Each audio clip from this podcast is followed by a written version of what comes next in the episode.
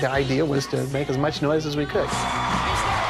We would show up, and it would just be shoulder to shoulder packed. Randy was better than ever, firing on all cylinders. It was just total chaos. And then it went away. But we got a hell of a story out of it. They go, Brian, you have to see this band called Quiet Riot. He's like nothing you've ever seen before. It was this huge sound, and the sound was coming straight from the guitar player. For me, it was all about Randy. You could just tell this guy was going to be a star. When Ozzy did call, That was the end of an era. He said, Do you know who Ozzy Osbourne is? He said, I auditioned for him today.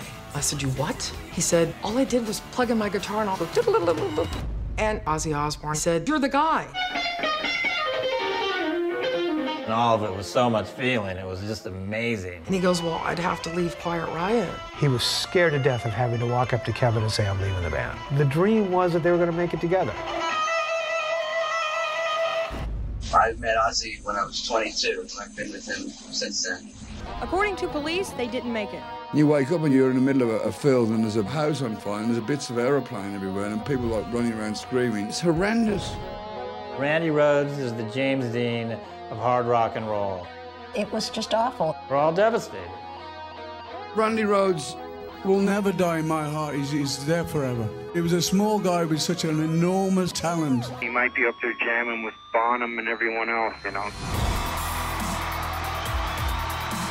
Everything that they were doing was bigger than life. It was amazing. Randy was mischievous, he was fun. That came through in his solo. The people loved him for that. He wanted to be the greatest guitar player in the world. he made his own style. Randy was the light, and everyone gravitated to the light.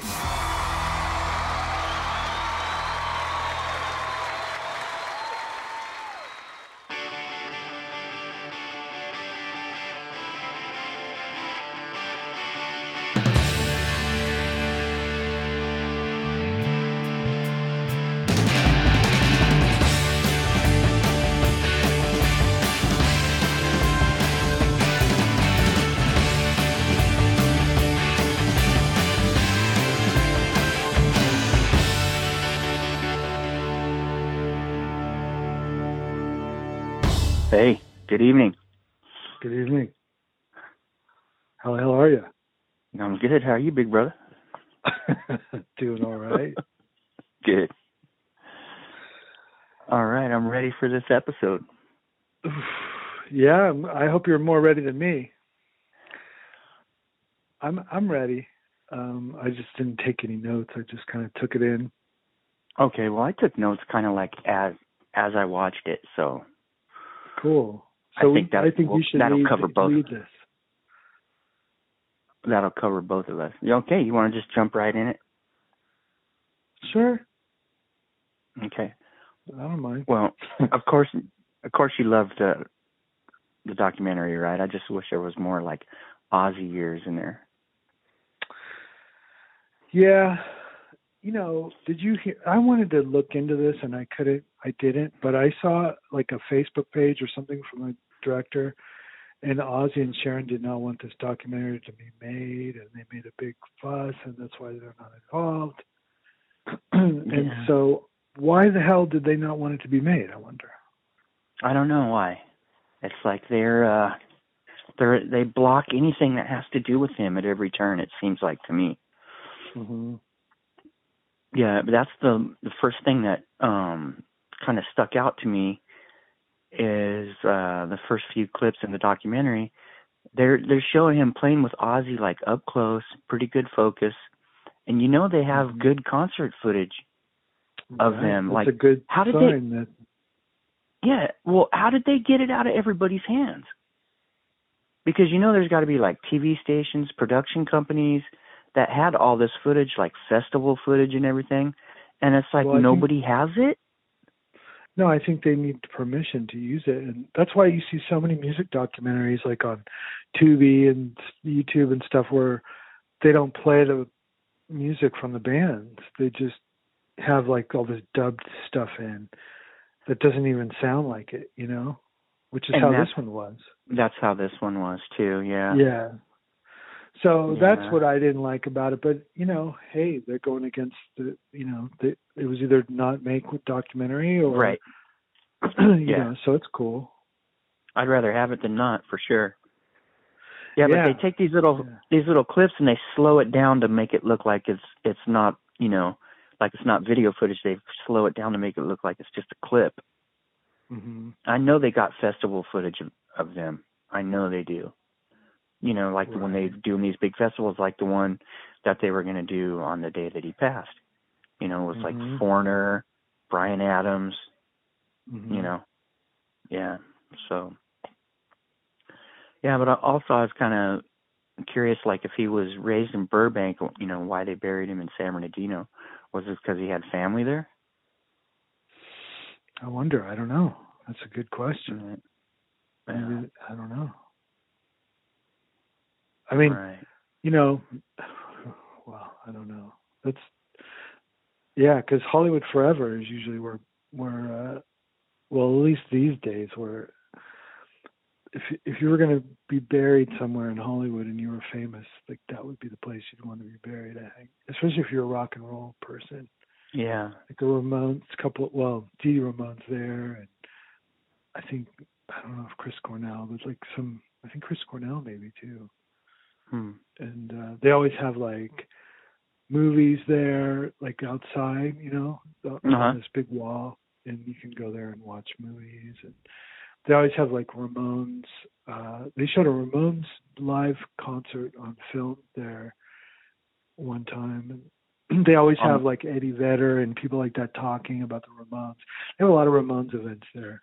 And it's Uh-huh. it used to be fun. I used to go quite often, but but yeah, that's a great point. Why why did they? I mean, maybe it's. I mean, that's a long way. You know, That's a long ways. a- May, well, does, would that really matter? But that's a long ways away from you know San Bernardino is a long ways away from North Hollywood and Burbank and Van Nuys and all that. Yeah. but that's Yeah, why but I was I- wondering. Yeah. Maybe to get that level of a memorial, they didn't have the money to do it locally. Oh right, and they put them, You know, they put them right there at the entrance. Have you been there? No. Oh, I go all the I go all the time. I go probably Yeah. about four or five times a year. You know, I don't stay I don't stay long. But uh Yeah. my father-in-law owns property literally you can you can see the cemetery from his property that he Mm. owns. hmm So I'm lucky that way I get to go by there, you know, so Yeah. but uh I was um I kind of could relate to when he started out with Quiet Riot like um he taught Kelly Garni to play the bass. Yeah. Like, I'm sure you've I'm sure you've had to do that with people you've played with, you know, just to yeah. a lack of um you know, a number of people so Sure. yeah, I've had to teach people how to play the bass just to have somebody to jam with. Yeah. Yeah, so I For sure. yeah.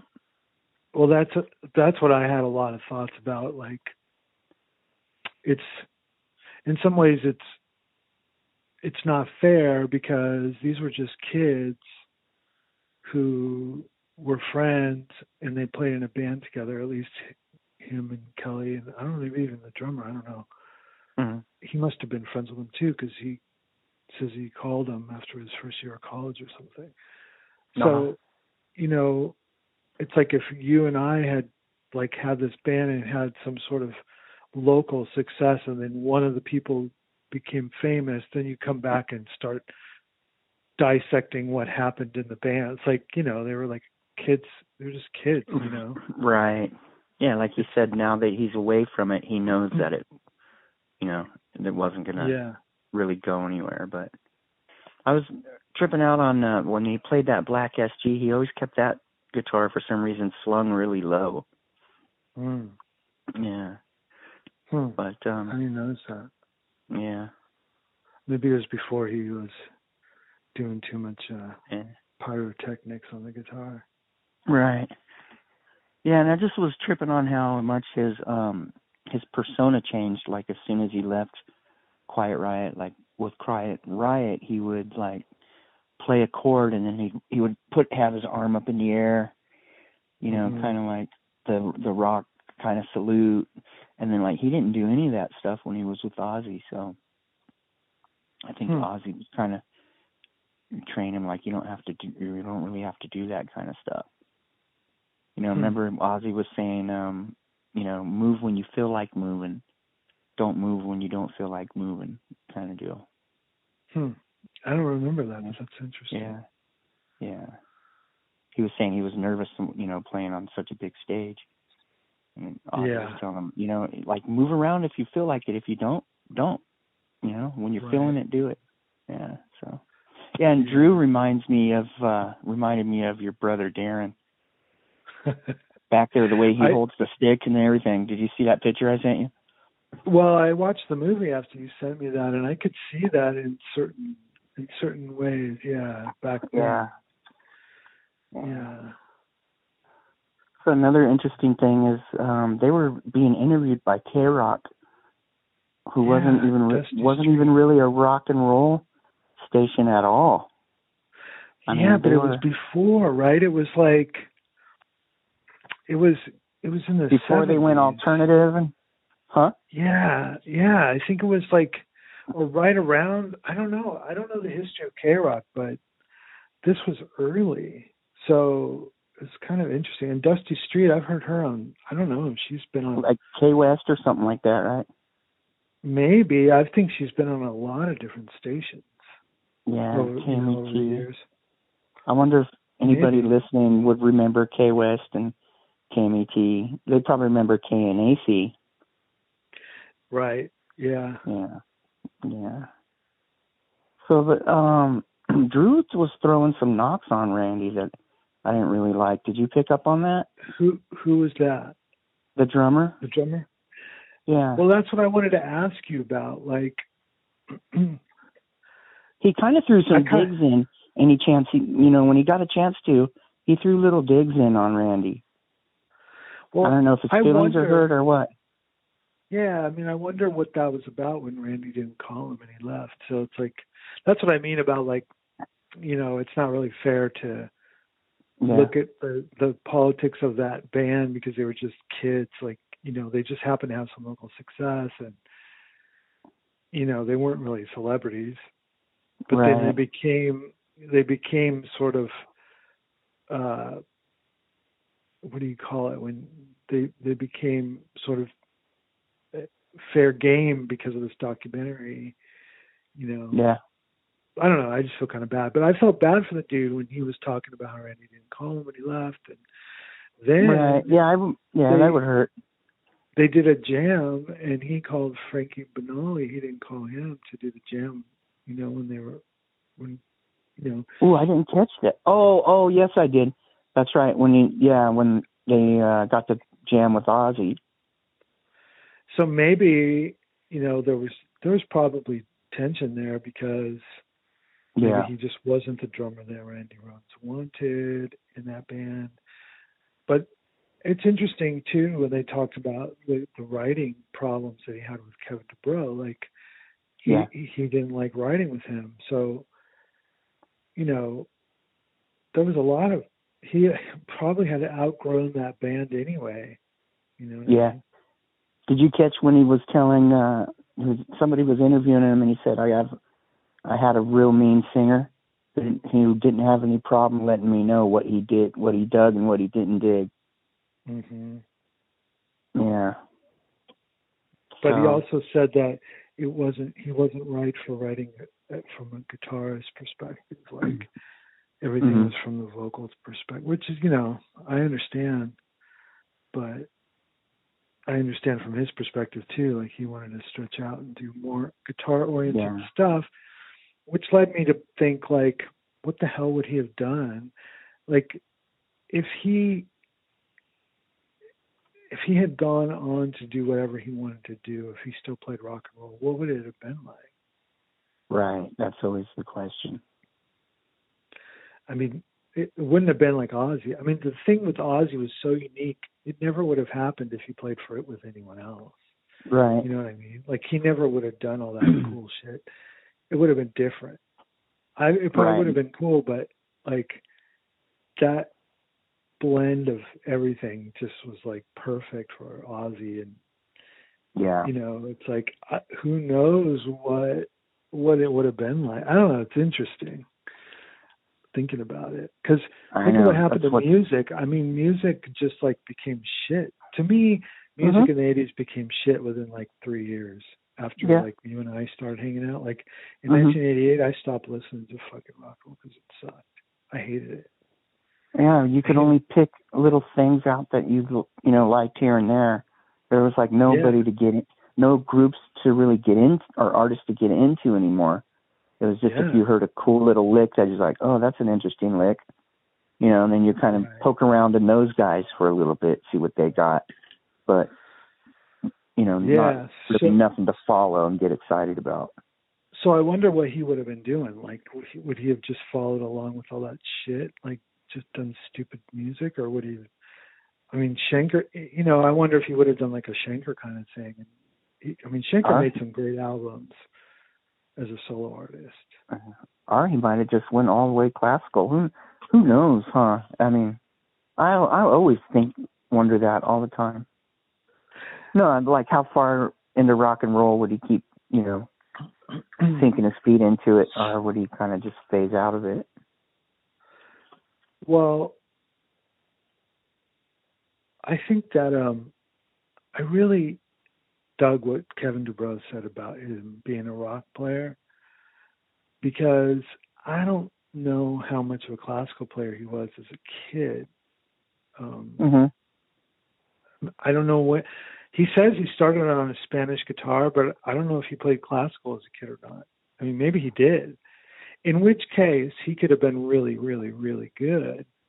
Right. But if he didn't, it's really hard for. I mean, I went to school with a bunch of classical guitarists, and you know, I had early training, and I benefited from early training. Right. Um, it really is a different thing. Like you had early training on piano.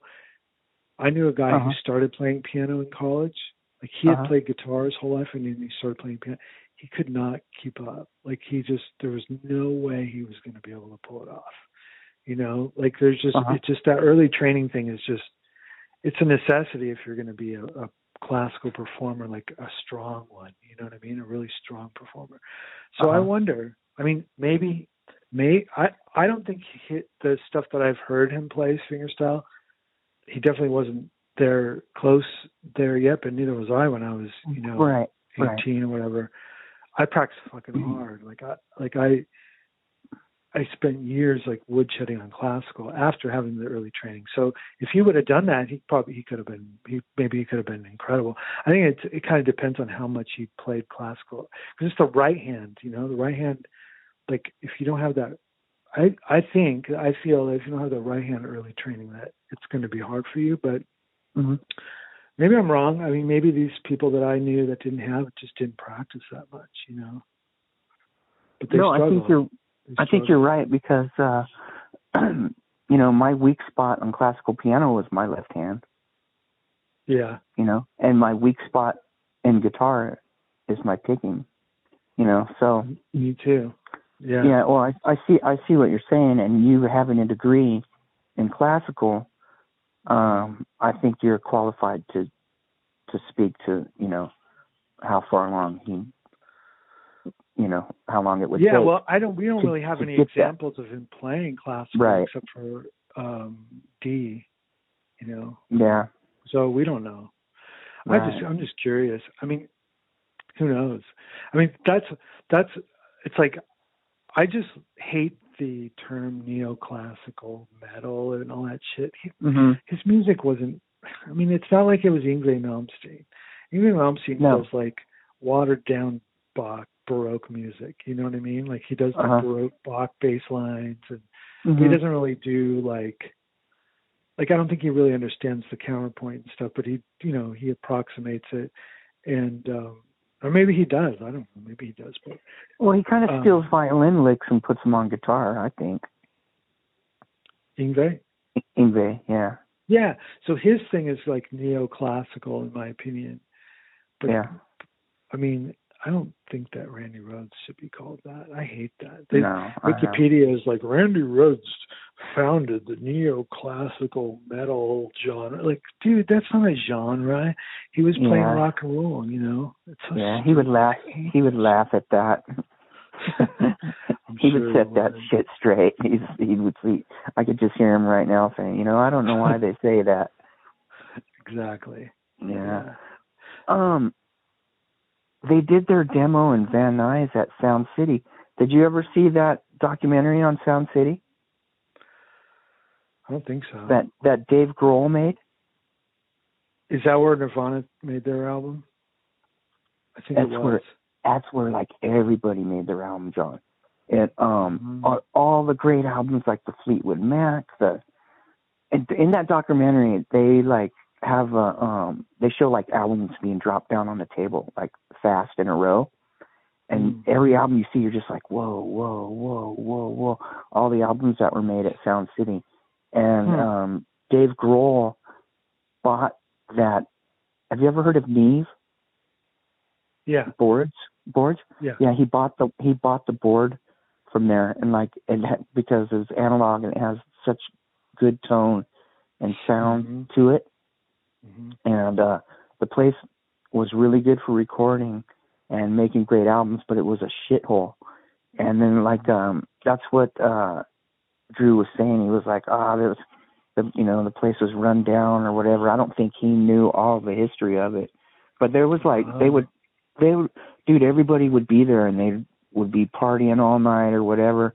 And while they're recording the you know friends of the engineer or whatever would just like piss in the corner and the wires were just running running all over everywhere and drywall busted out and yeah anybody listening and you you really should uh see sound city I'll it's check it a, out. it's a it, it's a must see dude it's fascinating Huh.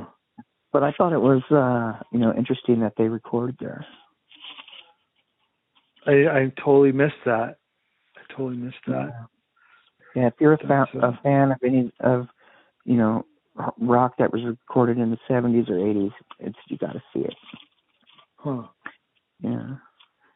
So that um the guy that was managing them, Wegman, Dennis Wagman, hmm he's the one that bought Randy that Les Paul Artisan. It was an Artisan, right? I don't know. and it had micro frets on it, and they called it a fretless wonder. That's when he showed it to um Mm. Karl Sandoval. He said that's why the strings were so high, and the action was so high Oh, because there was right. hardly any frets on it. That's right. But that guy, that guy gave them the rehearsal studio. Like Mm-hmm. I don't know if it was at his house or what, but he, you know, rehabbed and gave them a rehearsal room. He paid for their demo, and then he gave Randy the Les Paul, and they ended up firing him and and and telling their buddy Kim McNair to act like a manager. And I paused I paused it on the um the legal paperwork and it Mhm. said um because you fraudulently induced our clients to sign. And that guy um the other guy who kind of took over or one of those guys he he worked with Angel. Do you think that's Oh, yeah. interesting at all? Oh, because of the Crowley thing? Yeah, because of the Crowley thing. I don't know. That is kind of an interesting connection. Sort of. Right, sort of. it's it's a stretch of a connection, but when I, when my ears kind of perked up when they said the guy worked with Angel. So yeah. yeah, What else was I gonna? Well, the part where he says, um, "Well, there's two things that really. I mean, unless you have more notes, you wanna. If you're going. well, I got no- I got like little notes that I thought were interesting, like all the way through. Okay. But I want to hear from you too. So Well, two things that really struck me. One was when he said he didn't think his band was ever going to make it. Now that he's on the other side, so then when he said that, I started to feel bad for those guys because I felt like, okay, here he is on one side of the tracks, and then there he is on the other side of the tracks. You know what I mean? And he's like, I made it, but those guys never would have made it. You know what I mean? And it's like, well, they did make it, you know, after. Yeah, uh, but I didn't. I didn't take. Go ahead. I'm sorry. They did make They it did? after, but because because Quiet Riot was known as Randy's band. maybe but they also um they also were had a scene because before it, they were competing against new wave after he was gone there was a metal scene in LA a huge metal scene in LA Mhm. and they were the biggest band for years next to Van Halen. It makes sense that they would have had a shot at at a piece of it because you know Carlos Cavazo wasn't a Randy Rhoads and they still did it. You know, I mean, I think he was good. I think Carlos Cavazo. No, yeah, yeah. It And didn't need um, to be a Randy Rhoads. I mean, that music didn't really even call for it. It's fine, but um, but he was wrong. I think he was wrong. I think that if they would have stuck it out, they would have stuck around. Um, they would have they would have done fine. You know, the same way. I disagree with you. I I I kind of Yeah. took it a little different when he said that. Like Yeah. like um once he saw what it really took to make it, Mhm. then he kind of looked back and saw the dynamic and well maybe with Rudy they would have got farther but um and I don't want to speak ill ill of the dead but cuz Kevin you know became a better singer with mental health and all that stuff I don't know how much his studio had to do with that but he had a great sing- drummer. yeah but his singing to m Mm-hmm. just in my personal opinion not a knock on him his singing to me was terrible dude those first two Quiet Riot albums and just watching him at, at the Starwood, listening to his voice, it's Mm-hmm. like there's was really no room. He wasn't good, you know. Mm-hmm.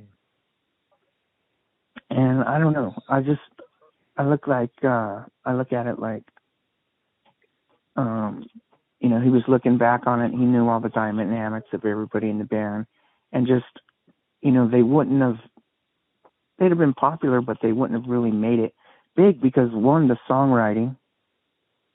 Well, I agree with that. But you know, so how did they write songs? Well, they did some covers, didn't they? Yeah. Yeah. Uh, yeah. Well, and and then he, Drew Drew said in Japan they bought the, the Quiet Riot without ever hearing it, just off the picture. Yeah. Yeah.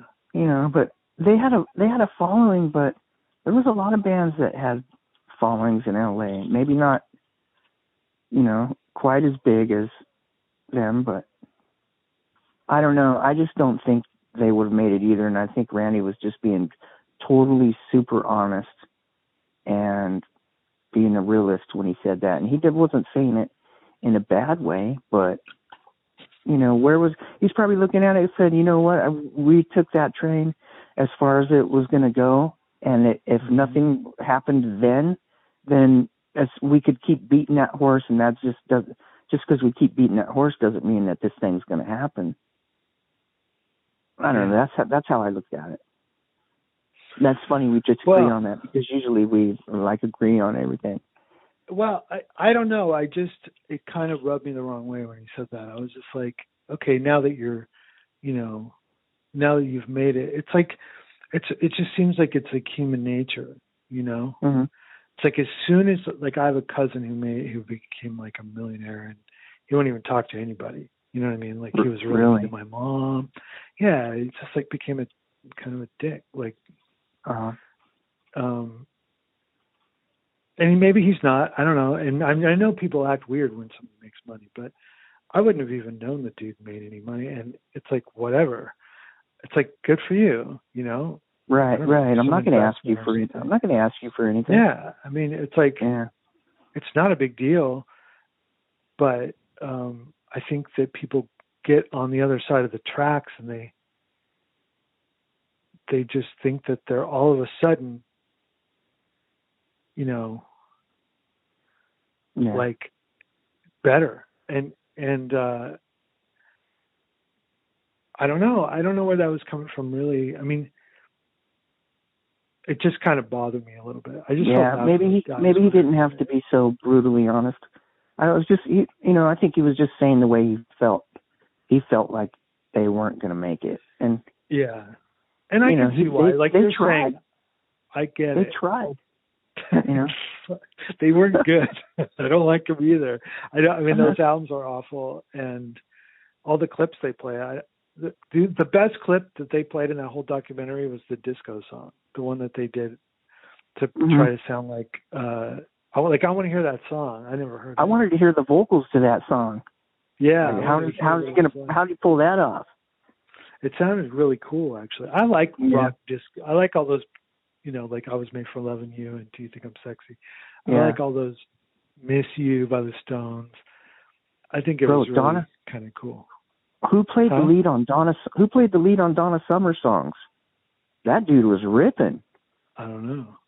You know what? You know what I'm talking about? Like um, hot stuff and yeah, like Don the Donna Huh. Summer disco stuff.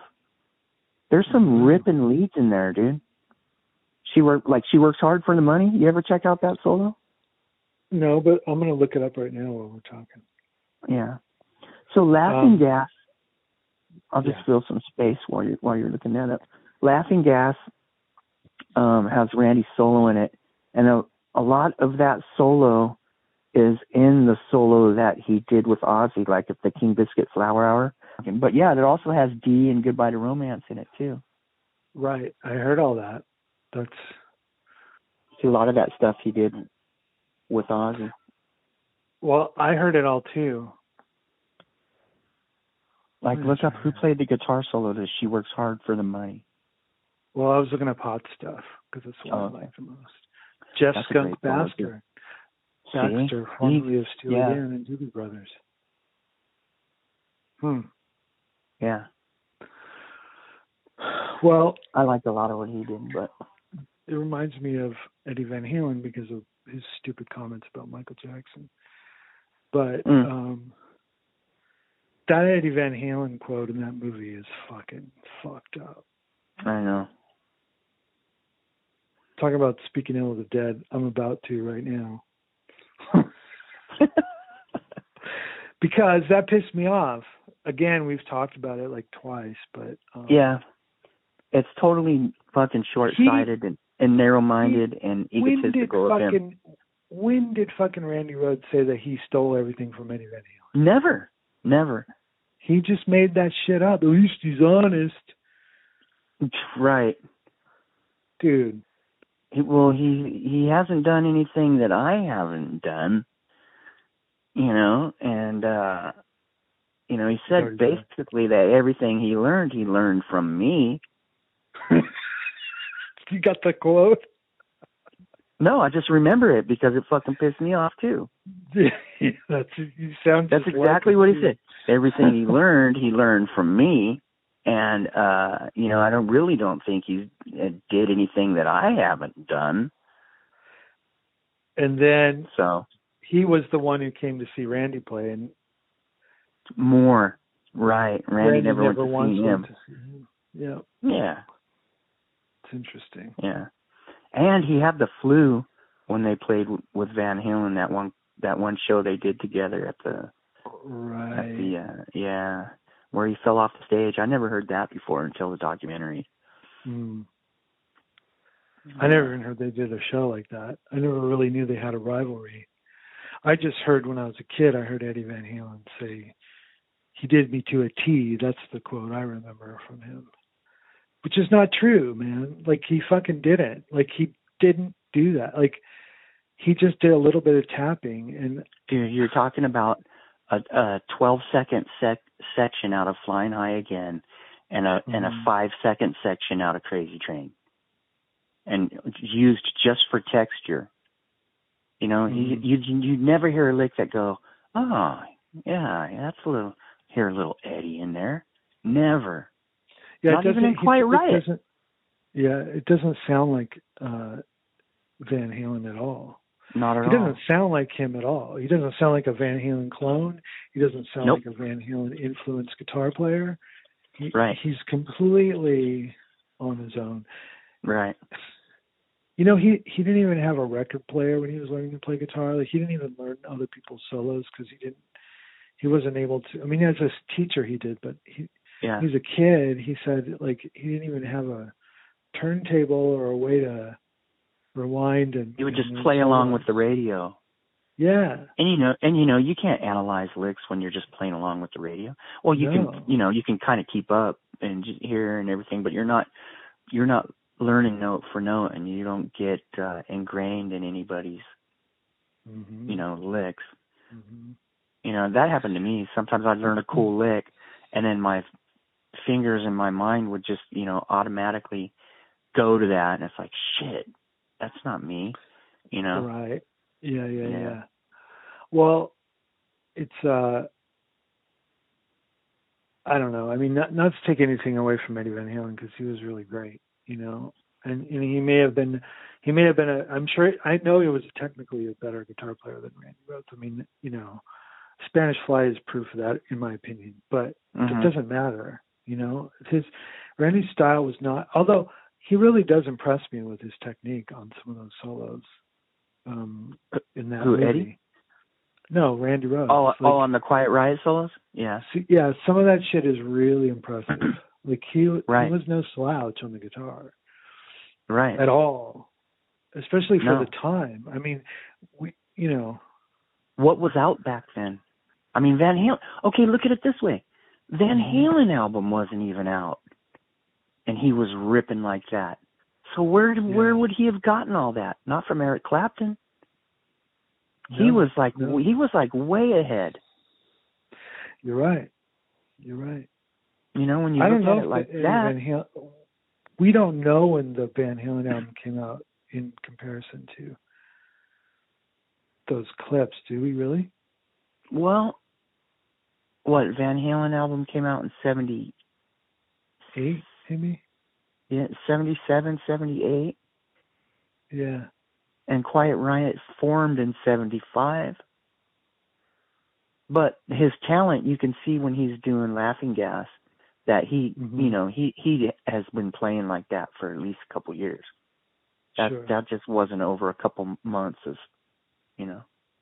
Yeah. Even when he even when he learned Van uh on Fire, you could tell he just picked up the basic of it and it was like, here it's something like this. Mm-hmm. You know, that was kind of that was kind of cool. Where the student says, um, you know, I felt kind of bad asking him to learn, Yeah. you know, Eddie the licks, but it's kind of what I wanted to learn. And Well, it didn't really get bad until he was dead, and then Eddie started saying that shit about him.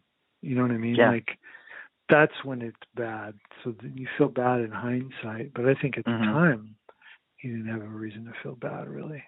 In my opinion, I don't know. yeah, he couldn't he couldn't deny, but he he had to say, well, he was good. Yeah. Uh, Yeah. so Well, I think that um I don't know. I'd rather listen to Randy Rhoads play than Eddie Van Halen. yeah, I never really. you know, don't know, got a special place in my heart too, though. He's he can really Yeah. move me with some of his stuff that he does, and he's for you know. sure. I love when that stuff comes on. I mean, it, it's the first, the first like four albums, five albums Mhm. are just amazing. And I remember every time one came out, we'd be excited about it. You know. yeah, yeah, up to fair warning. You but as a guitarist, as a guitarist, I never wanted to play like him or learn his shit. Or I mean, I tried to learn some things, but Mhm. it never really excited me that much. Like I never, I never felt a real affinity for his playing. I never did.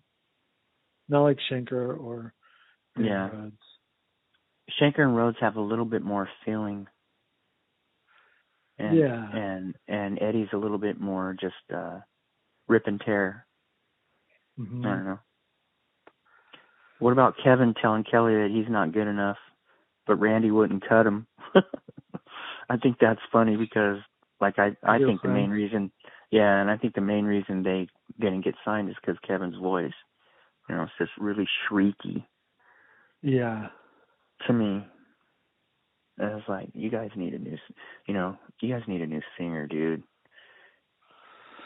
That's that's what I would have told them. Yeah. I mean, No. I never I never was a fan of of the dude. I just uh I think that it was the Slade guy.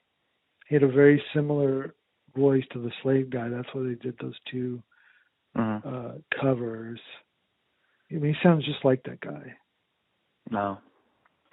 But I don't know how his pitch was live and you know, like maybe he was off key a lot. I don't know. But I mean, people who understand the record business know you can always fix that stuff and make people sound great. So I, you know, I don't know how much that really matters. I mean, Vince Neil doesn't sound great. I mean, look at, you know, we used to have a recording. I don't know. I still have it. I don't know if you ever had it. A recording of the Us Festival.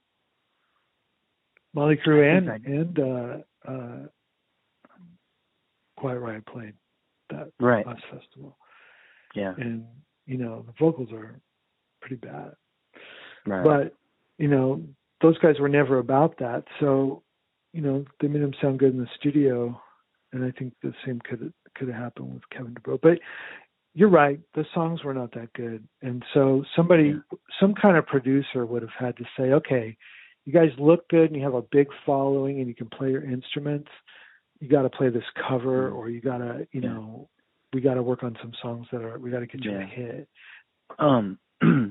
okay. What I said about Kevin is how Mhm. I feel about Kevin with Quiet Riot. hmm When when Metal Health came out, hmm his vocals got way better. The songs were way better. I li- I listened to that album. I listened to that whole album over and you know what I mean, many times, and and you know yeah played played those songs and played those songs. Played I played Metal Health in bands and stuff like that. You yeah know, we used to jam and so he's when by the time they did their Quiet Riot album, he was way better. I mean, he wasn't. but that's he, what i'm saying easier like to listen to. But how do you know that it wasn't because the songs were better because they worked with a producer Oh, for sure. because Yeah, for they, sure. you know did Yeah. 20 takes somebody with with a little bit of vision could have could have seen that band and done something with them I see your point. I, yeah. but that's not to say that i should be arguing with randy i mean i get his point too because they they weren't that good Yeah. it just made me feel bad like oh now that you're I a celebrity you're gonna you're gonna cut down your friends you know like i'm here and you guys are over there it, i don't know it just made me think about from their perspective that it was kind of a shitty thing to do but i don't know Maybe I just thought, you know me. I said, I said, Randy can do no wrong. yeah Yeah. Maybe you know what? He didn't have to be that brutally honest. You know what I mean? But I think he was just being totally honest. yeah i'm sure you're right i'm sure you're right and and you know we can both be right because he's being honest but maybe he's being influenced by the fact that he's now there you know and Yeah. and it just uh And the question might have been put to him, like, you know, what's what's different now, or what, or than then, or look, you know, looking back on it, why do you think, uh, you know, that it didn't happen, or who knows exactly? Because you don't really hear the exactly what the question was. You just hear him answering Yeah. the question. And and another thing I should say, and this is what I was thinking about, is that I could be totally wrong because what did he do when um when Bob Daisley was fired? He went and got his friend Rudy and put him in the fucking band. Like Yeah. that is the opposite of what I just said. Like he fucking went and got a guy who was nobody and said, Mhm. "Come over here and be a rock star." You know, Yeah. he went and brought one of his friends from the ghetto into the palace. Yeah. You know what I mean? And that so that's that's pretty admirable, and he didn't have to Mhm. do that. You know? Yeah, and he brought he brought one of his friends that he didn't have to teach how to play the instrument. Of course. Yeah. Yeah, course. yeah, yeah. So, and then you know, with those guys, you know, he maybe he felt like they just didn't have enough experience under the belt, or so maybe I don't know. He also must have brought Fra- Frankie in for the for the thing with Ozzy. Yeah, it was weird because Frankie said only one of us could go. Like Jet Yeah, Records was yeah. only going to pay for one of us. Right, but but You know, he they were must have being brought real- Randy must have brought him in, right? Yeah, How but he was like, know that guy? Right. And he was like, you know, they must have been real tight with the money. Because remember, they, Ozzy went back to England and they started looking for other guitar players. And then I Mm-hmm. don't know if that's when, and then Ozzy says that Sharon went and got Ozzy. I mean, got Randy, Yeah. Or, are arranged for him to come out. So hmm I don't know, but Frankie was saying that, you know, I knew only one of us, they were only going to take one of us, and I damn sure knew it wasn't going to be me. So it But he was kind of like an that when he audition. showed up, right? No, but he could. Then it then it became known, like you know, hey, hmm we only one of you guys is going. Right. Yeah. So what I, I guess what I'm saying is even before he made it, even before he was the, the rock star, he brought another guy in who was local, you know. Yeah. But I don't know what the I don't know what the story is with Frankie Banali, like how he got in Quiet Riot. Was he in Quiet Riot then, or was he just friends with Randy, or was it that audition that brought them together and made the I connection with Quiet Riot later? Like I don't know. Yeah. I don't know if Rudy, you know, because Rudy stayed was with Quiet Riot, Mhm. you know, when Randy left, Mhm. and then um, I don't know exactly what did they got rid of Drew too, right? Well, at some point, I mean, that's the thing. Also, Rudy went and joined his old band again. Like that's also another. It's also a, a, a reason why they may have gotten signed, but it's also another um, kind of interesting thing where a, a celebrity goes and gets his old band. You know, Tom Petty Mhm. did that. He went and got his first band and, and got made records with those guys. it's pretty He did? cool. Oh, that's cool. Yeah. Yeah. Huh? I didn't know that. what they're called. Yeah, they Uh-huh. did two albums, and they're really good albums. Uh huh. Now Huh. like that. Uh, that, that, well, that's one for me to look up. Oh yeah, you'll love it. Um, Yeah. Okay. Ar- around the time of what album? Like Damn the Torpedoes, Um, or in between? Like, or was it later? when like he in between? when he went back, yeah, and no, recorded with like those guys. before he died, like a couple Mudcrutch. Oh. So it was his original band. That's who Mud was. I've heard that name. Yeah, before before um before he got signed as Tom Petty and the Heartbreakers, they were Mud Crutch, and um and there were different guys in the band, and they, I think they all quit, or the label. um So that we just want Tom, but then Tom went and got you know uh some of the some of the guys from the band, but then also I think like the drummer was not one of the guys that got to be in Heartbreakers and Gotcha. maybe one other guy. But he Gotcha. went and got those guys and didn't get two albums with them. He sang some songs and, it, and another guy sang some songs, and it's really good. It's like more country, but it's really good. Uh huh. Oh, I'm gonna check that out. Yeah. So it's interesting What'd when you- people do that, you know, when they go. It, it, to me, that shows a lot of character. Yeah. Yeah. So I love- Randy pulling Rudy up and Rudy going back and joining his old band, like that's interesting to me. that's a that's two full circles right there, isn't it? hmm Kind of. Yeah. So that kind of goes against what I was saying about about how but- fucked up that comment was. I don't think those those two things are. I don't. No, I don't think it goes against what you're saying. That's two different. Yeah. yeah. Well, it's a it just a, it is a sign of character, in my opinion. Yeah. but he was lonely. Probably he he was now his friends were gone, and he was just him and Ozzy, who was drunk all the time, and you know, a bunch of people he didn't know. He may as well have some friend there. So I think that's why he pulled Rudy in. But then you know, there's people online who say that Randy and Rudy weren't really friends. It was more of a just a professional relationship. Yeah, and I don't know if I believe that or not. I don't know what to believe there. Well, in the book, we- Rudy says that they were pretty close. You know, they walked Yeah. around the town together, and And how would anybody know anyway?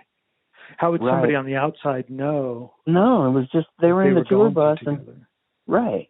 Nobody knows that, dude. You don't hear from anybody. Everybody's. You don't hear shit from. I don't know if it's because of Sharon and and Ozzy, but it's like that's a blocked off wall. You know, Mhm. that whole time, and I just don't. I don't get why. And so what what about the girlfriend?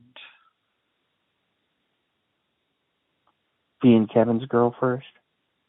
That and then Randy having an affair with Sharon. Right. Did you know about that? Did we ever talk about that? Well, yeah, we talked about it. I never I don't remember I never read her book. I half I halfway her book. Yeah, that's where she, She- broke the news about it, right? Or did Ozzy? No, it was Root. I was, I think it was Rudy's book, or I don't know where it came from, but Rudy's kind of said said you know there's rumors out there, and kind of like this is what I know. Didn't he say that like they spent a night in the hotel room together with Ozzy was all fucked up? I don't remember. I don't remember it in his book. I just remember her talking about it. Oh, And Well, I heard- Ozzy's heart or some shit. I know. That he knew, like when it when it happened, kind of. Yeah. Yeah, and and there's another thing that I never I don't know if I talked to you about, but this is not in the movie. No one ever talks about it. I don't know if anybody else heard it except for me. Obviously somebody 'cause it on the radio, but I can't find it online. I've looked for this clip and I can't find it. But when after Randy died, a couple weeks after they were playing a show like in Irvine Meadows or something and they did a radio spot and Ozzy was like a local radio spot and Ozzy was like, We don't need Randy Rhoads.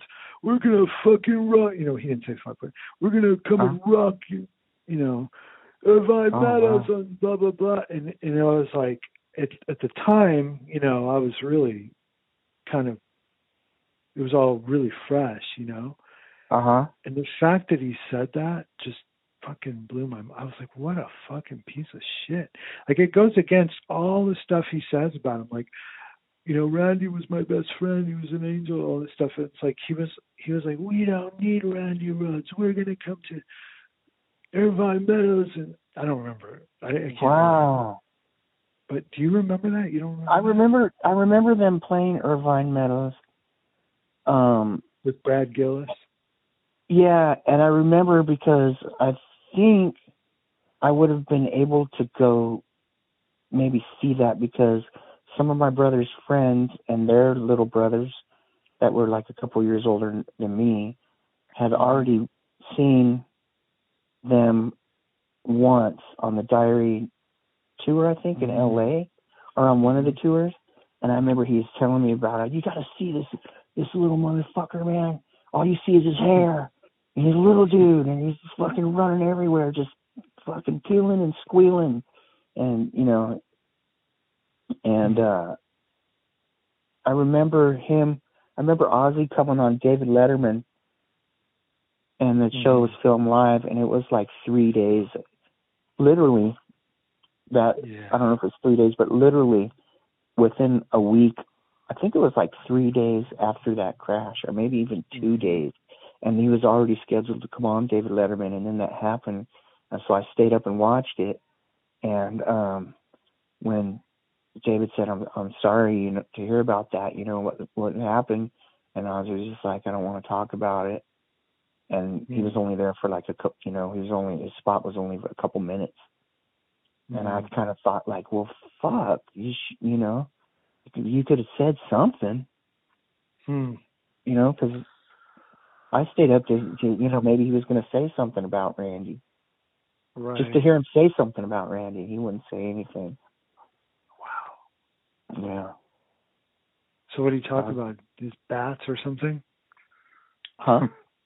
What did he talk about? Biting heads off bats or something? Well, no, they just talked about um they just said like uh you know, we're going to carry on with the rest of the tour and we've got these dates coming up and uh you know, we're we're touring under the, this new album and uh you know, he didn't want to talk about anything that happened and he just was like basically it was the worst day of my life and uh you know, we're going to try to carry on. We're not stopping. And that was it. Yeah, he was only on for just a couple minutes. Right. Yeah. I'm sure it was awful. I mean, I like that they put the description that Ozzy gives of the accident. You know, Yeah. waking up and it's like you're in the middle of a war. It's fucking Right. crazy, dude. And I remember he said it was like a, it was like he was in a Fellini movie. Right. Everybody just rushing around like total chaos. It reminded me like of 9/11 footage, like the Pentagon or something. Like it was like Yeah. the whole mansion was all fucked up and it's Yeah. crazy. I read online. I even got a look at Randy's autopsy. Wow. Yeah. Really? Yeah, I did some deep dives into, you know, um, witnesses and and police reports and stuff like that. It was right around the time when I was first able to go on the internet.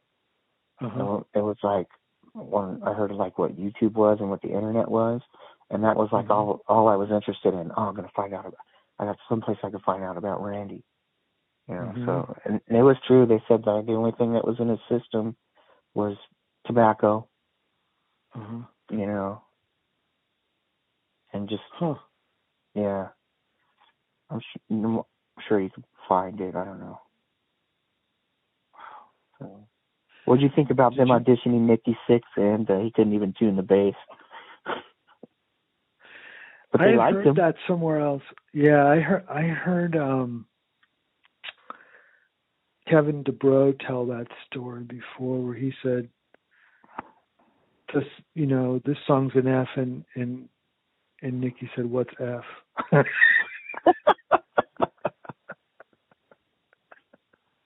Hey, Dana Strum does the best Ozzy impression, don't you think? yeah, it's great. Hands down of anybody I've ever heard, and he does it Yeah. like effortlessly too. It's Yeah, like he channels he- him. It just makes Ozzy look like the biggest fucking asshole too because he pisses in his car and did you see the extended interview? Um, I think I did, yeah. he Ozzy pisses in his car and stuff. It's like I just wet myself in his fucking car in in Dana Strum's car. Like it's like Yeah. come on, dude. It's it's He's insane. acting like an animal. Yeah, like he's just kind of shit dogs do. Dogs pee in cars by accident. right, exactly. Children. And Rand, Randy didn't. Yeah, dogs and children. Randy didn't like Sabbath for the same reason I didn't like them because they were like too dark and mm-hmm. and sluggish, you know. But I thought it was trippy that uh his brother liked them. Yeah. Yeah. You like Alice back Cooper up- though. Yeah, yeah. and going back on what you said, um I got the li- kind of like a little quote here about the Drew said that the writing relationship was toxic with Kevin, and he couldn't write what he wanted to. And then that's when Ra- Randy was in an interview. He said, "I got a very mean singer who lets me know what he doesn't dig." hmm Yeah.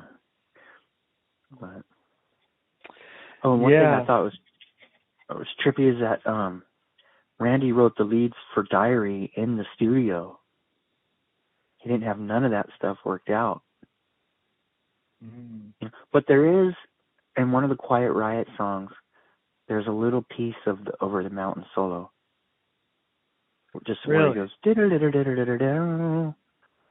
that you know, right before he goes wow, da-da-da, da-da-da, before it ends. That Uh-huh. that one that that those two little oh, licks Yeah, yeah, yeah, yeah, yeah. are in a Quiet Riot solo. Yeah, Huh. that phrase, that particular little phrase, and I was like, oh wow, that's cool. That's really Yeah. cool. It's a, it's amazing that that that goodbye to romance came out of that too. Like Mm. that song was Mm. so amazing, you know, with the Ozzy melody and everything. Yeah, But it started out there. yeah. So they were going to play with UFO the next day. Who? Well, Schenker was by himself already, huh? Schenker was already like, was that around? Schenker was doing like Armed and Ready and stuff like like that, right? Yeah, that was 1980, I think, when he did that. Yeah. Yeah. Yeah. We ought to Still do would some have been Schenker. cool. Yeah. We're gonna do some Schenker episodes. We should, I think. I think so too. Yeah. we have to. You know, I create strangers in the night is like, you know, I can't hear that without thinking of you because Oh, and me to too. listen to it so much. And you taught me all the lead, you know, all the leads that I know from that album. You taught them to me, like Natural Thing and all, all of them. Yeah, I can't even listen to the studio versions of those songs. Like that, it just some of them, but hmm the live version trumps them all every time. The guitar sound, everything. Yeah, the whole The album solos, trumps all the studio stuff. Yeah, it really. Isn't that does. crazy? Yeah. But he's got some good. And that's that's so crazy that when you turned me on to that, the Chrysalis years, Uh huh. all the there's like freaking 30 different versions of each song. And you know, he's got like kind of the same solos and stuff, but he's got like different licks in there and Mhm. and the early early club performance that they got on there, he was just he was ripping, man. I know that's not what we're here to talk about, but I I kind of don't have anything else more on the documentary. yeah, that's okay. Yeah. Um, what would you what what do you think is missing from that document? Whose perspective is missing? Like we- we've heard I tell you what, I yeah, I tell you what jumps. What's to me is totally missing is the Ozzy years Yeah. because it's it's you know reflections of a guitar icon. You know his all his Mhm. iconic work was with you know with Ozzy, but it's it's nobody's fault. We can't get it. You know, and I, I'm glad they they made it. You know, Yeah. but that's what that's what's missing from it. You mean like the footage, like footage. footage or stories from the road or anything? Footage. It would have been be- like yeah, like a normal documentary would have had footage And of them have- in the studio. Yeah, and they have footage. They show it in the very beginning, but they they take the little clip. He's playing his polka dot V. He's got his purple mm-hmm. vest on, and it's from like about I don't know thirty feet away, and it's right on him, and he's fucking ripping, and it's like okay, well, where's that? If you can show ten seconds of it, you can't show a minute of it. That's kind of I mm-hmm. don't get it. You know, how can you show a little tiny clip of it, but you can't show any more than that? Well, they, you know, Ozzy and Sharon have the rights to say no, you can't use it. So that's that's. uh I think they need Yeah. permission. He didn't write the shit. He didn't. You know, it's like it's such Yeah. a travesty that they have control over it Yeah. when what when what we want to see doesn't belong to them. And I don't even understand why they would be against a vi- uh, a documentary coming out about the guy's life. Like he's an iconic part of American history. You know, it's weird. So, somebody needs to corner them and ask them that. Well? I just wonder. I mean, I'm going to say it because I'm just like this is how my brain works. I just wonder if there's more to that fucking crash than, than we know about. That's what I, Mm. I wish somebody somebody with a, a real true journalist who really wanted to know the truth would dig and dig and dig and find out Mhm. everything that there is to know about that thing. The Andrew fucking Aycock's mafia. girlfriend. She saw it. Yeah. Didn't she see it? She saw the crash. I guess so. But you know, it's like, yeah, sure. And and um, like, did it really buzz the bus? Like, did it really buzz the bus that many times? Like, Yeah, they say three Like, there times, could be a- and I've heard it was could- just once before. there could be a lot of things that aren't true. Like, who who the fuck knows? Like, there's a lot of money involved. Like, Yeah. personally, I would investigate it just to find out that it's true. You, you know, Right. if in the end you find out that it's true, good. But why are they being this way about making a documentary? Why, you know, it's like that's just me, the person who you know is really into JFK and all this shit. When you Yeah. see smoke, there's usually fire, and it's like I'm not saying that there is something because I doubt that there is, but you know, Sharon's dad was a fucking mafia guy, like, or at least he ran his business like a mafia guy. I don't know how much of a mafia guy he really was, but I mean, to me, Now you're now you're talking about like contracts and stuff, huh? maybe I don't know.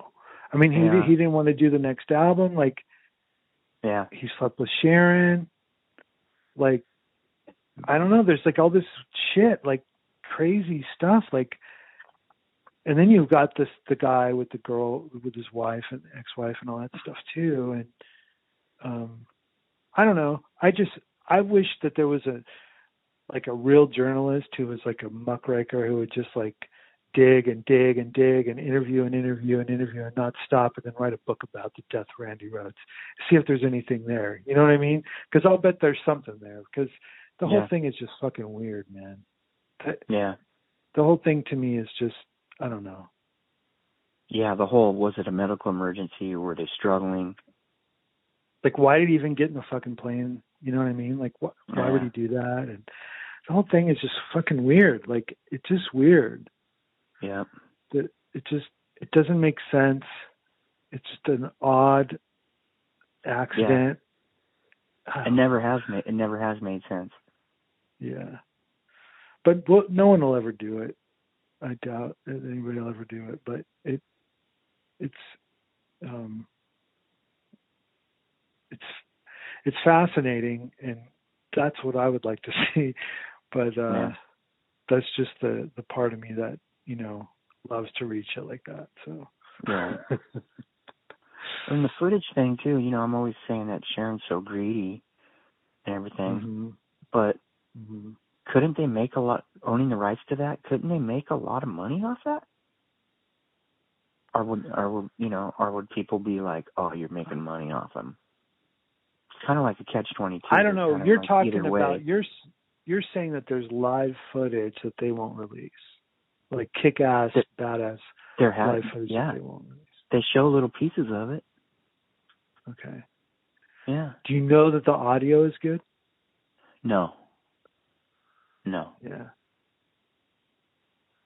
Yeah. But I don't know. I mean, I, you're right. But there's there's TV studio. Um, I remember like Entertainment Tonight had a. uh They went out and filmed them when they were rehearsing.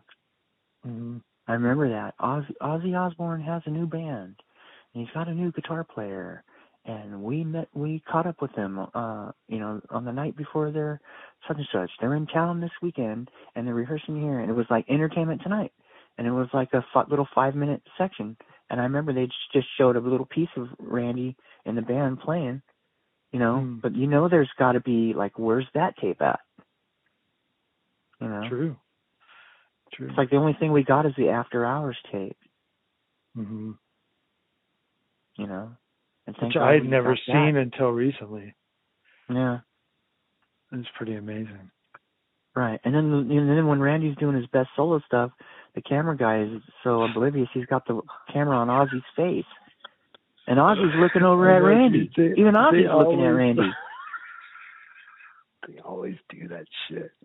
Why Yeah. the fuck do they always do that shit? Oh, he's gonna do this lick. Cool. I get to see how he's doing Every it. Time. Ozzy. I remember when we were kids, we would want to watch like our favorite guitarists on fucking on late night TV or whatever, and they would always show the bass player or something during the solo.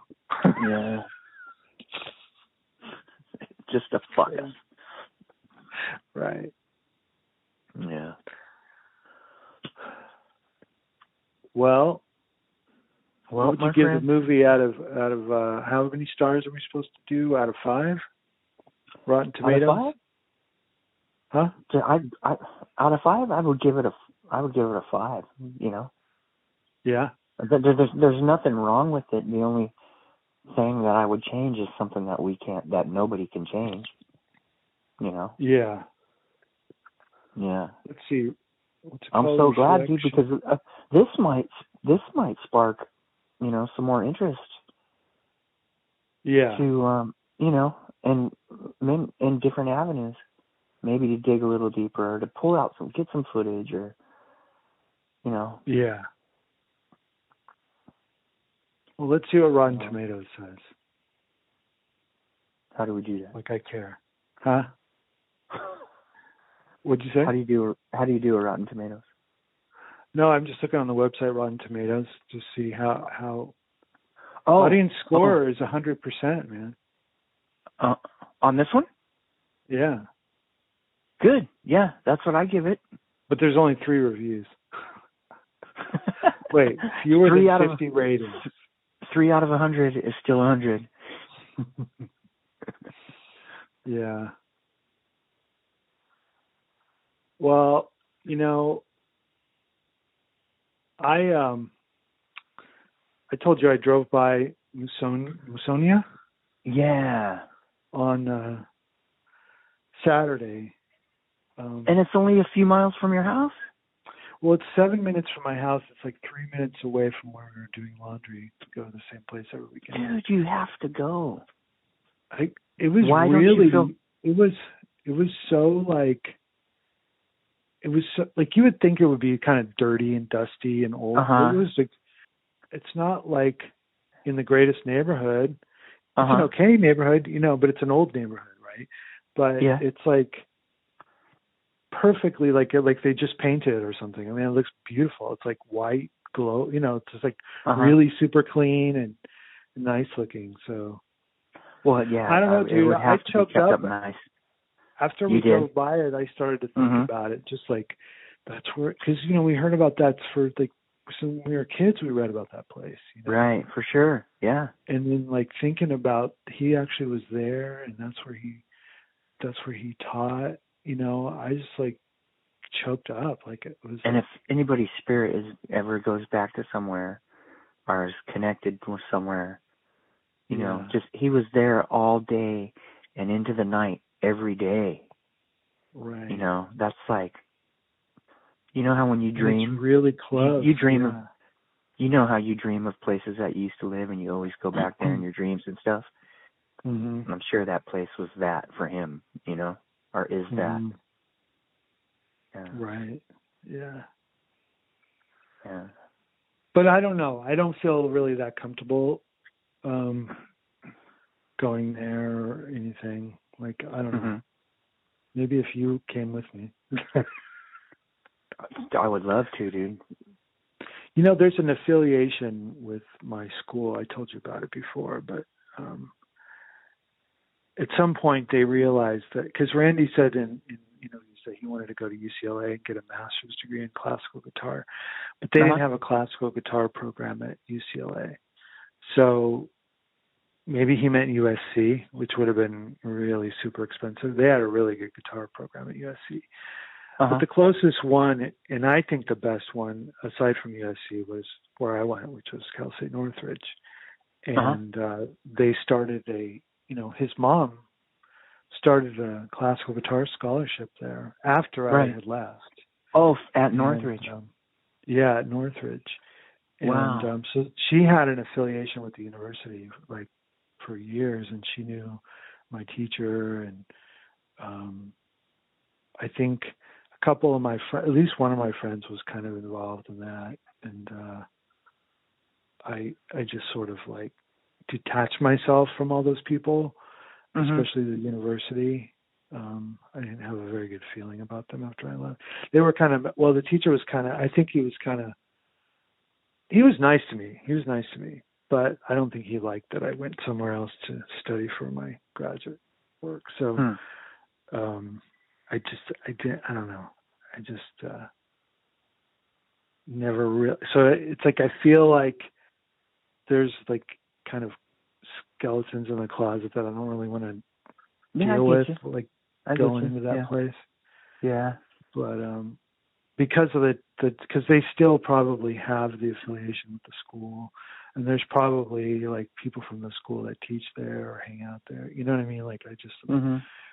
I don't know.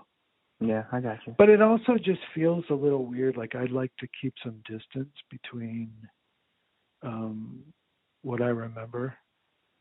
Is it like you how you are with song lyrics? You don't want to know the whole. Yeah. You, Well, you they want always you want there to be your- some. You want to be there to be there to be some mystery there, huh? Exactly. Yeah, yeah, yeah. For Yeah. Sure. And You I want to remember know- it the way I remember it. Like I don't want to. I don't. You don't want to know how the mag- uh, magician saws the lady in half. It would be weird too going in there and having doing a tour. This is where Randy did his lessons. Like I don't know if I want to see that. You know. Oh, I do. well, if you do, if you come out and we all and you, you know. Well, we can put you in a disguise or whatever, you know, fake mustache. that's part of it and then part of it is like you said like the mystery thing like don't meet your heroes sort of like the Yeah. memories are so like meaningful I mean Mhm. they're really fucking meaningful like like I I got a master's degree in classical guitar because of Randy Rhoads like that I never Yeah. hardly told anybody that before Right. but in the back of my head I always thought that I don't know if I would have done it anyway I probably would have but he didn't have anything to do with why I went to school to study classical guitar. My mom said, I I was like, I don't want to go to college, and they made me Yeah. take college prep classes, you know. But I was like, I don't want to go to college. I want to play music. Uh-huh. And my- my mom was like, you can study music in college. I was like, really? And then I was hooked on it because I was like, well, then I can learn to write songs. I can learn to write better songs. I could become a better musician, you know. And Mhm. then classical guitar was just like an excuse to go. I wasn't into it at all. Like I would practice, but I didn't practice that much. I didn't like Mhm. it that much. But then in like 19, 1988, I started. Well, well, I was trying to start a band with this girl for like three years out here, Uh-huh. and she would like sleep with all the guys that she would. Anytime we forgot someone with the band, she would sleep with them, and then they would hate each other. Like she would just do it every time, and Huh. so we could never, ever, ever like put a band together. We had a show at the country club set up, and and she, and that was like a that was a pay to play scam. She got scammed, and, and it was even they even had like full page ad in like band magazine and stuff, and it was like a Uh-huh, fake wow. gig. And so after that, our band broke up, so I didn't have a band, and uh, I I just was hating the direction of music. I just hated everything on MTV. I hated all the poodle hair and the fucking. I hated Winger and all that shit Right, right. and I just I just quit rock and roll and I just went headlong into classical for like you know from like 1989 1991 uh, then I went to grad school so like all I did was like play classical but it was it was like I got kind of like I didn't go here I didn't go to that school because of Randy and like got into Right. classical but once I got into classical and I realized I was going to graduate in a couple of years, I was like, what the fuck am I going to do? And I had, I, I was so into it though. I was like, I want to get a master's, you know, I want to, I want to go and study with someone really good, you know? And so I, I picked who I thought was the best and I went and studied with him. But, um, I don't know that I would have done it if it weren't for Andy Rhoads. I mean, I think I thought about it in my head at the time, like, he wanted to quit rock and roll and get a master's degree and he was a rock star Mhm. you know he died and he didn't get to do it i can That's- do it That's And what I think. Yeah, that's what I think of every time I think of you doing that. Is wow, you went and accomplished something that Randy Rhoads dreamt of accomplishing.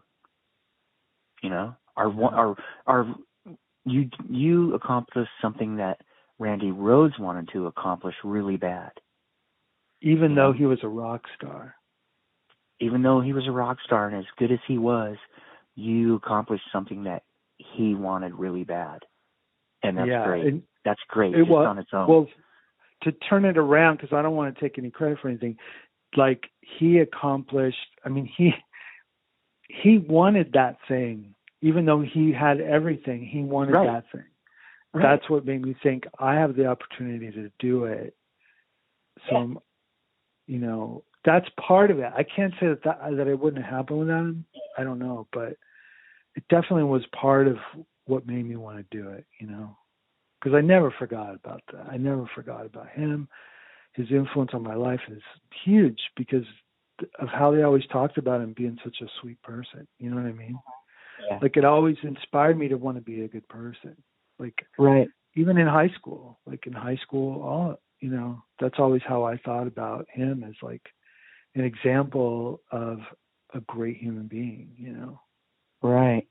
And I kind of get what he says when he's like, uh, I like anybody that plays guitar.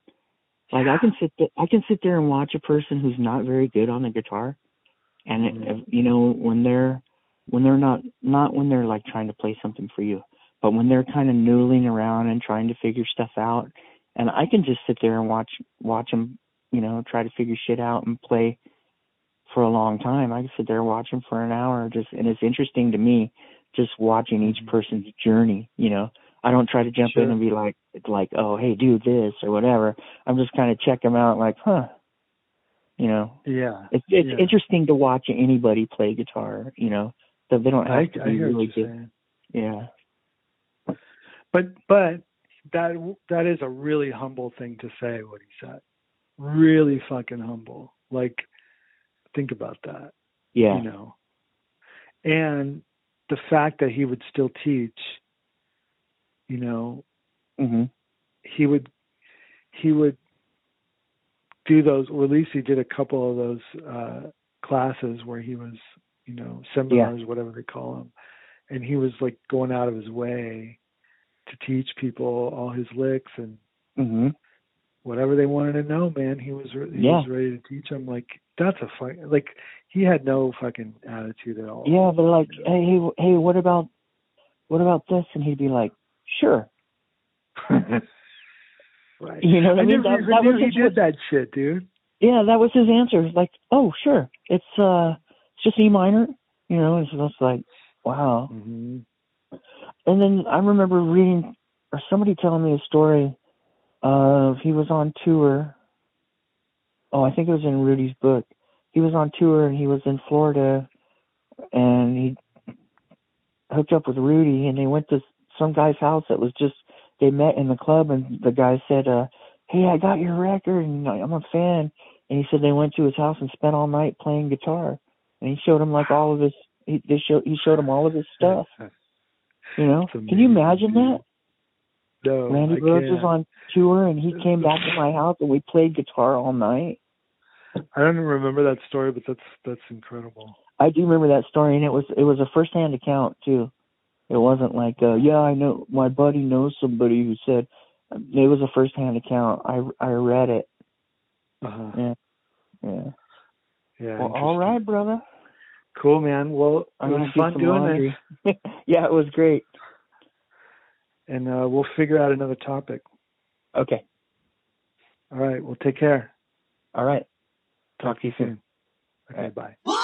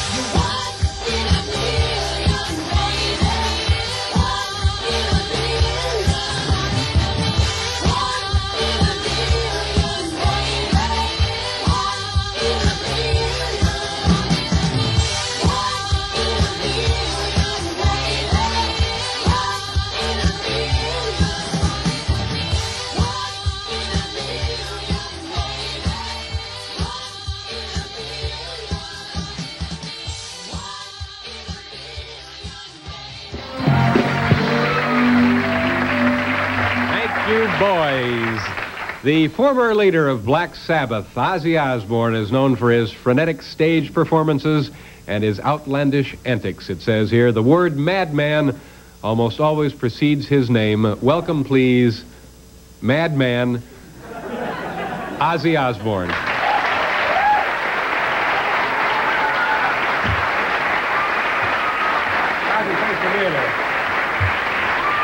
Ozzy, thank you very much for being here. You don't look like a, a madman. Look in the shoe I am. You are a madman. I'm gotta be mad, yeah. Uh, I, you, let's just get right to it. What I hear, uh, that you, you uh, bit the head. Oh, don't. I want to bite the head of that uh, monkey, you know. No, no, you didn't. You did. No, one of them. Oh, of the them. smoking monkey. Oh, Yeah, I want to smoke the monkey. You know. Well, let's see. Here it is, the smoking monkey. That's the only one Got we have. skins. No, no, but you actually, or you did, maybe you didn't actually well, it was an, it was a sheer accident actually, because um, I got a lot of. Well, wait a minute. Let, before we before you start explaining it, let's tell them what you did. Bit the head off a bat. There, I said it. It wasn't Batman. It was like uh, a bat, Uh-huh. a real bat. Yeah. Okay, now um, you were about to explain that. I was just about to explain that. Yes. Uh, what hap- actually happened was I get a lot of weird people at my concerts. Like you know, it's kind of uh, rock and roll, you know. And um, somebody threw a bat on stage, and I thought it was one of these toy bats. So I picked it up, bite the thing's head off, and suddenly everybody's freaking out because it's a real bat. Because like on the stage set, like the, the bat goes like asleep when the lights go on it. see. Uh-huh. So it was, for all practical purposes, a toy bat. Yeah, but the, but uh, I, I can assure you the uh, rabies shots what I went through afterwards aren't fun. No, no, the they're painful. I understand. Very painful. Now, um, did you know immediately, not having bitten into? Well, I've, I've eaten some pretty rough chicken on the road, you know. But, Um, now, but there there are other accounts where uh, um, you you've actually you bit the head off a was it a pigeon? well, oh, it's my hobby, you know. No, now see you're going to give these people the wrong. It's not really your hobby, is it? Let's have a look at your neck. No, no, no. Hey, hey, hey. Now ex- explain that one. Your neck. No, no, no. The the the pigeon or the dove or whatever it was. Well, I was kind of peckish when they had the CBS com- com- convention. convention. Uh huh. This iced tea is great. Excuse me. Certainly, sir. And um, there was a pigeon there, so I thought, well, nothing else, bite the pigeon. I mean, the pigeon didn't mind, man, because he had no choice, you know. Yeah, yeah. Um, you know, uh, Ozzy. There's not a lot you can say about that. I know it's uh, it's. Uh, uh, let's just um, and this Have is, a look at your neck No, again. no, stop that. Um, and we don't want to spend all our time discussing uh, you biting the heads off stuff. But uh, is now why would you want to do that exactly? Well, people have put me down for doing this, you know, folks, you know, but... Oh, I'm not putting you down. You want to do that? That's fine. But you see, the thing is, uh, uh, Colonel Sanders, how many chickens do you think he put to death? He didn't bite the heads off, but everybody else did. Yeah. Yeah. Yeah. Now, uh, do when when you have a concert, does this kind of behavior attract a peculiar group? Don't tell me, don't tell me, please. We had one guy, for instance, I mean, you can, you can imagine these guys. I'm going to an Ozzy Osbourne concert, and he goes at the house with an ox's hair on his shoulder. And it's true. Goes to one of my concerts with an ox's hair on his shoulder. And it- it's kind of weird, you know. Yeah. Um, is this okay to be doing this stuff? Well, Let me ask you ano- another question. Does it does it uh, does it interfere with what you want to do musically? oh no. It, enhances it. Uh huh. I mean, what else? It's rock and roll, crazy world of rock and roll. But know? it seems very violent. Are you? Uh, It's not violent. The most, the only animal you'll see on stage now is Ozzy Osbourne. You know. Mm-hmm. Yeah. I mean, I mean, I've got to. I mean, but every every gig we go to now, it's like we get um, the Animal Society go. It's a federal thing to do kill. I, I don't kill anything on stage, Mm-hmm. a- apart from half myself after the night. Mm-hmm. Hmm. Um, is is mhm. I'm just I'm I'm pondering uh, this information. Uh, is um, What uh, what what kind of a kid were you? What? Uh,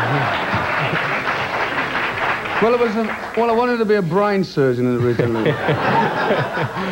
uh, but then I wanted to be a lawyer, but I wasn't. I wasn't enough to be a lawyer, you know. So I packed it up. I mean, the nose is too small, you know. Uh, so uh, you actually worked. You had some odd occupations as a young Oh yeah, person. my first musical job was working in a car horn factory.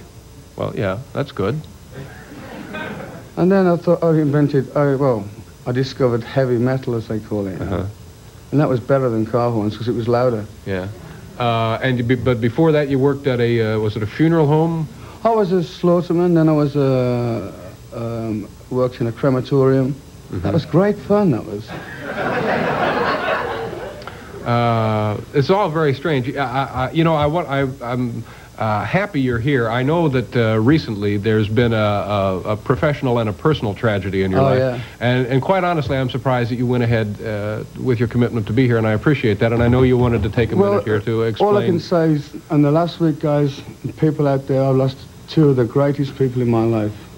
But it ain't gonna stop me because I'm for rock and roll, and rock and roll is for the people. And I love people, and that's what I'm about.